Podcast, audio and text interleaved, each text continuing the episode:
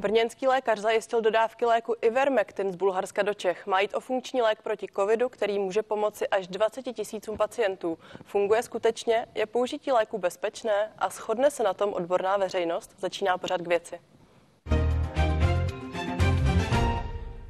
Mým dnešním hostem je primář první interní kardioangiologické kliniky fakultní nemocnice u svaté Ani v Brně Michal Rezek. Vítám vás ve vysílání, pane primáři. Dobrý den. Děkuji za pozvání. jste tedy nejen ten zmiňovaný lékař, který uh, přivezl onen lék do Čech, vy jste také jeden z prvních lékařů, který ho v Česku začal používat. Uh, co byl vůbec ten první impuls?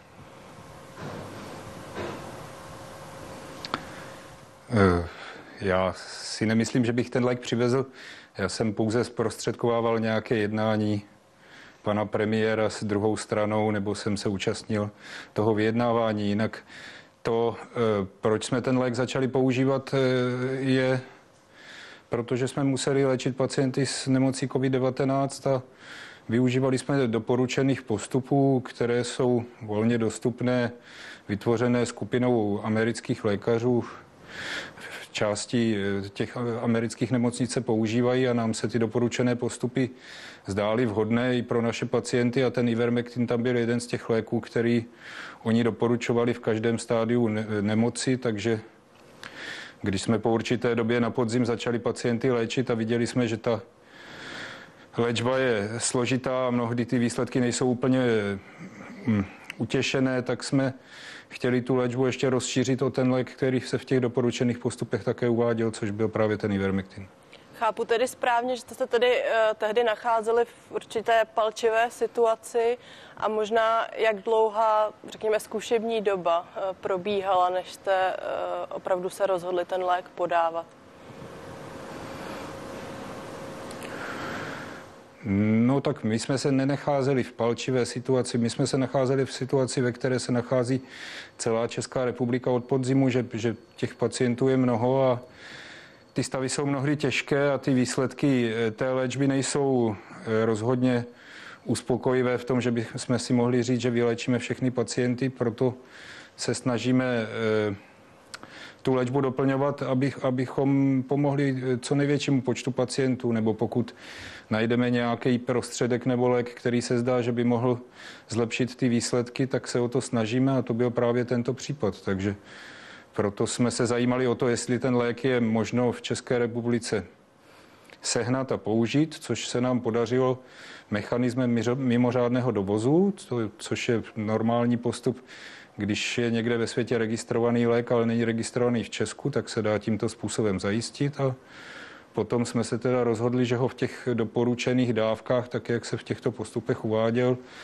a jak jsme také vyčetli z různých eh, publikací o tomto léku a jeho využití v nemoci, eh, u této nemoci, tak jsme ho použili.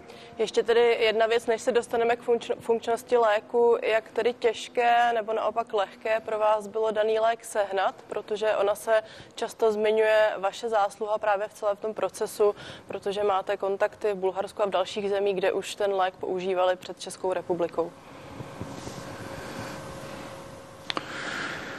To jsou dvě věci, které spolu úplně nesouvisí. My jsme inicia, eh, iniciálně, když jsme to používali na začátku, tak jsme používali mechanismus mimořádného dovozu, což spočívá v tom, že naše lékárna poptá distributory farmaceutických, distributory léků a oni zjistí, jestli je lék někde nabídce mimo Českou republiku a řeknou, kolik toho léku jsou schopni dovést a za jakou cenu a jestli s tímto souhlasíme.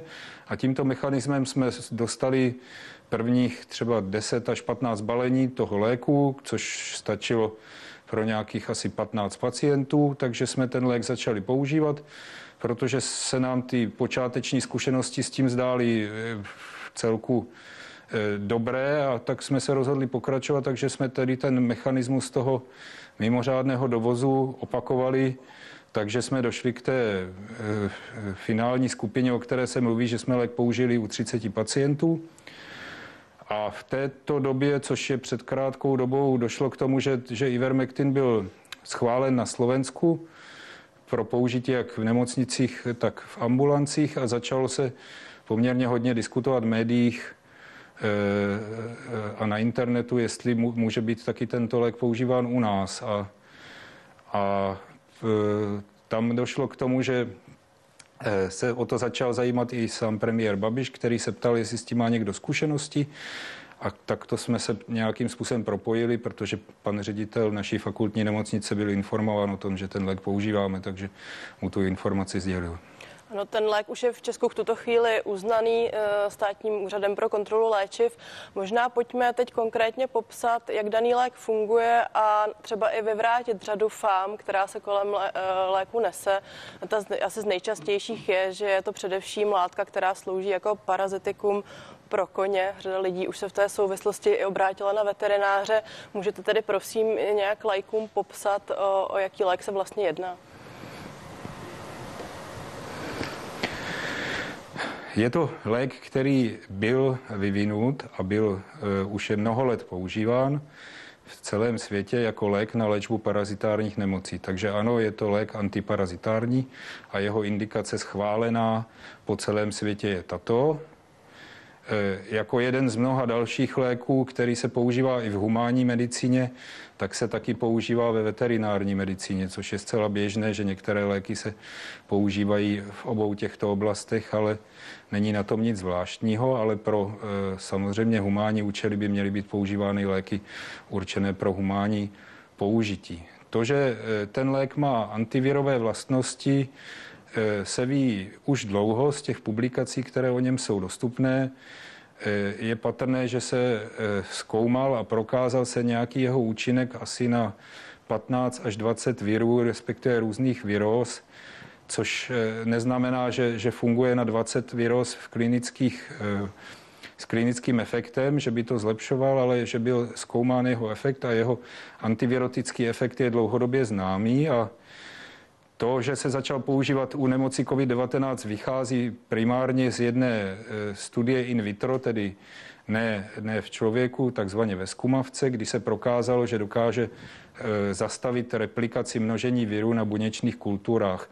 Proto se také začal e, studovat nebo se začal používat v klinické medicíně v dávkách běžných, které se předtím užívaly pro tu léčbu parazitárních nemocí ale eh, ten, ten důvod, proč se začal používat, je, že se o něm ví, že má také antivirotické eh, účinky, to znamená, že, že ten mechanismus, jaký má působit, je, že by měl snížit množení replikaci toho viru a tím snížit tu takzvanou virovou nálož a umožnit, umožnit člověku, aby se s tím, s tou virózou lépe vyrovnal.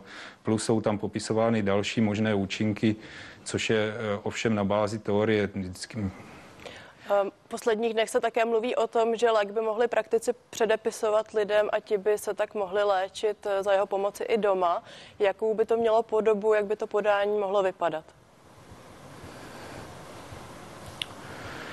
No, eh, ze světa eh, a ze všech těch publikací je patrné a je to i doložené jednoznačně, že se jedná o velice bezpečný lék, už ve světě použitý pokud je to pravda, tak je reportováno až 3,8 bilionů dávek bylo vydáno ve světě z důvodu těch parazitárních nemocí a považuje se to za lék s naprostým minimem nežádoucích účinků.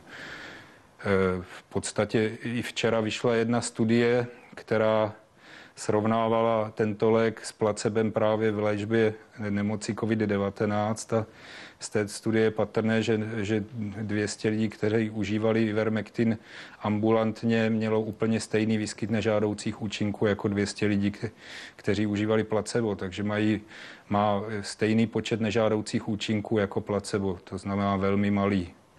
A e, to, že se tímto lékem léčí ve světě ambulantně, to je pravda. Ten lék byl v mnoha e, indikacích a mnoha různých sledováních použitý v ambulantní léčbě protože se jedná o mm, jednoduchý tabletový lék a ta, ta schémata, jak ho užívat, jsou také poměrně jednoduchá. Užívá se to eh, v jedné dávce a to v počtu dní 1 až 5 podle různých schémat, tak jak byl použit, tam se to trochu liší.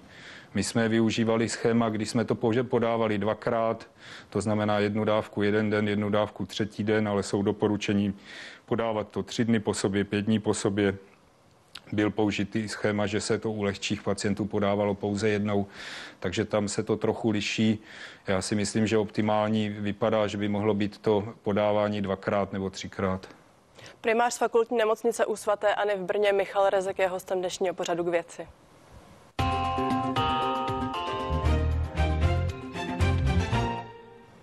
Pane primáři, eh, dnes byla zveřejněna také jiná studie a ta říká ve zkratce, že lék není výrazně účinný. O tu studii se opřeli například vakcinolog eh, Roman Chlíbek nebo imunolog Zdeněk Hel. Eh, je to studie zveřejněna medicínským žurnálem Jama Journal, která, který pracoval s daty na zhruba pětistých pacientů.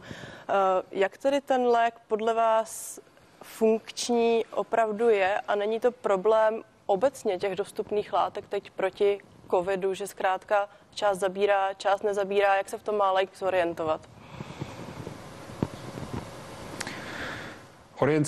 Orientovat se v tom dá opravdu špatně, protože často ty data jsou takzvaně konfliktní. Jednou ten lék vyjde pozitivně, jednou vyjde negativně. Já, jestli mi dovolíte, bych se vyjádřil k této studii, protože já jsem ji právě zmiňoval a ta studie skutečně vyšla včera v poměrně renomovaném časopise a e, její závěr je na první pohled takový, že nesnížila symptomy u pacientů s lehkou formou covidu léčených ambulantně, ale když se do té studie začtete, tak to je právě ona studie, kterou jsem zmiňoval. Bylo tam 200 pacientů léčených ivermektinem, 200 pacientů placebem, lehká forma covidu, průměrný věk 36 let. Ti pacienti nebyli obézní a jenom 20 mělo v průměru jednu komorbiditu, všichni ostatní byli zdraví a ten důvod, proč ten lék tam nezabral, je, protože prakticky všichni tí pacienti už v době, kdy ten lék byl nasazen, byli téměř zdraví. Když se začtete do té studie, tak eh, tam se píše, že po nasazení ivermektinu nebo placebo mělo uh, horečku asi 10% pacientů a zhoršení stavu asi 2, 2 pacientů. A právě v této studii se také ukázalo, že 200 pacientů s covidem lehkou formou léčených ivermektinem měla mortalitu nula, že tam nezemřel ani jeden pacient, kdežto v placebové větvi jeden pacient zemřel. To znamená, jednalo se u studie, kde, kde, kde nešlo co prokázat. Ti pacienti byli mladí, neměli žádné komorbidity, bylo to nasazeno zhruba po sedmi dnech, kdy už se vyléčili stejným způsobem, jak ty v té placebové větvi a ivermektinové. Ale ta studie prokázala aspoň to, že ten lék opravdu neměl žádné větší nežádoucí účinky než placebo a že nezemřel ani jeden pacient léčený v této studii s covidem, což eh, kdybych to chtěl interpretovat jinak, tak je vlastně fantastický výsledek, ale on, ta správná interpretace je, že opravdu ti pacienti byli velmi málo nemocní a moc tam nešlo co prokázat. Možná spíše než vzdálená studie eh, bude diváky zajímat praxe. Pojďme se tedy podívat právě na tu vaši. Eh, vy jste zmiňoval, že lék jste poprvé podávali, tuším, na podzim nebo v prosinci loňského roku. Kolika pacientům od té doby jste ho již podali a jaké tedy byly výsledky?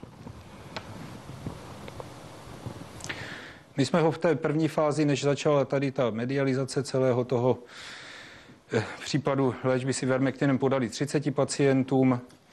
Podávali jsme ho u pacientů, kteří jsou hospitalizovaní v, eh, v relativně, jak se říká, v tom středně těžkém stádiu. Většina pacientů potřebovala kyslík, to znamená měla nejčastěji oboustranný virový zápal plic a Podávali jsme ho dohromady se, vš- se všemi ostatními léky doporučený pro tato stádia onemocnění, tedy všichni pacienti téměř měli kortikoidy, podáváme tam další léky, jako jsou i vitaminy, vitamin D, řešíme to, že je potřeba nějakým způsobem podávat protisrážlivou léčbu. Takže nebyla to, eh, nebyla to zkušenost, že bychom podávali pouze tento lék a jinak pro ty pacienty nic nedělali. Je to v souladu s těmi doporučenými postupy, který, které jsem zmiňoval.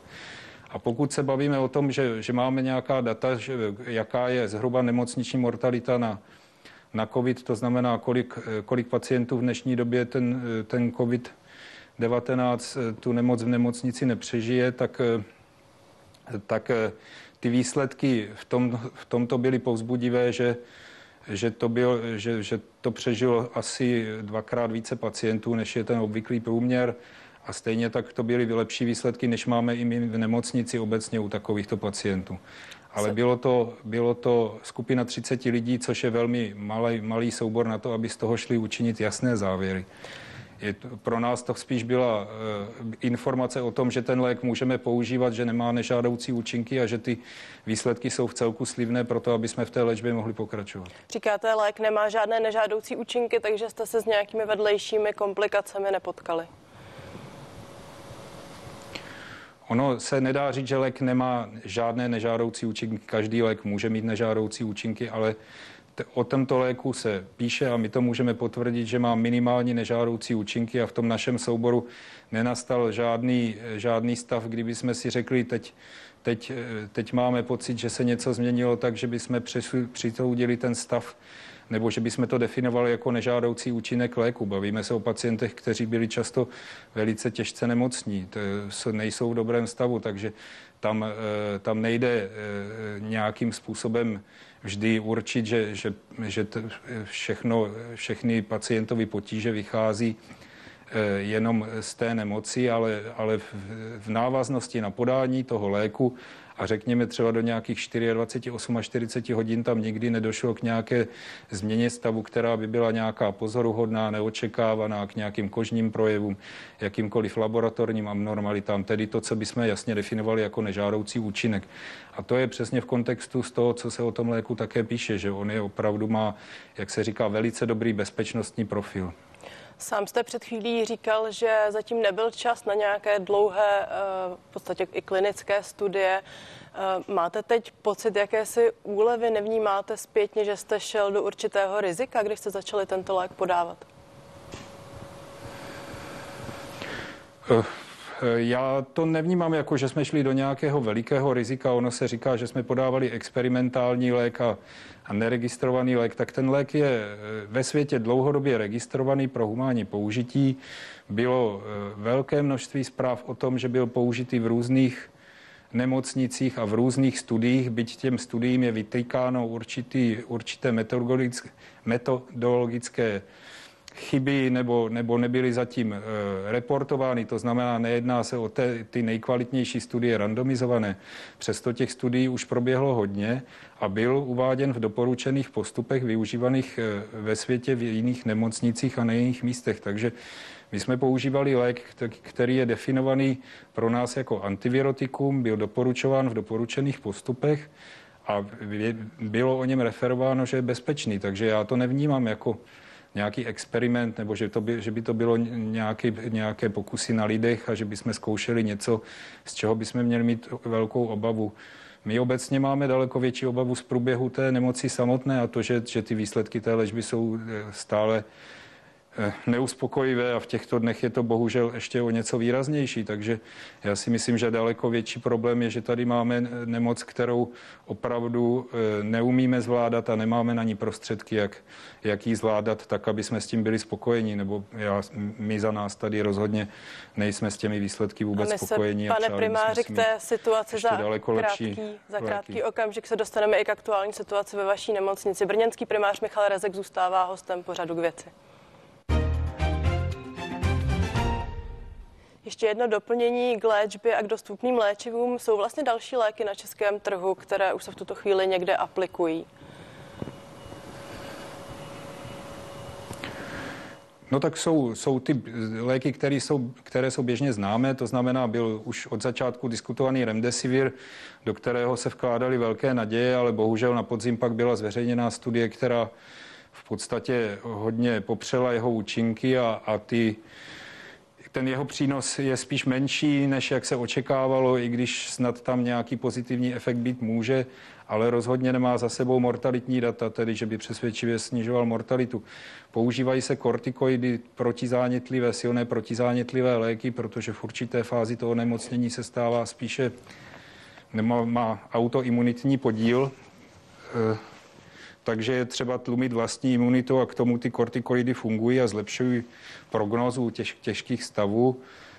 A teď se diskutují ty protilátkové léky, které všem jsou spíše pro ty časné fáze a jsou potom léky pro, pro některé ambulantní postupy. Vyšly nějaké studie, že by se mohly používat další léky jako inhalační kortikoidy nebo kolchicin, tam, to, tam ta data o té prospěšnosti nejsou tak dramatická, ale přesto jsou to data, která ukazují, že můžou snížit eh, riziko hospitalizace, tedy progrese do těch těžkých stavů.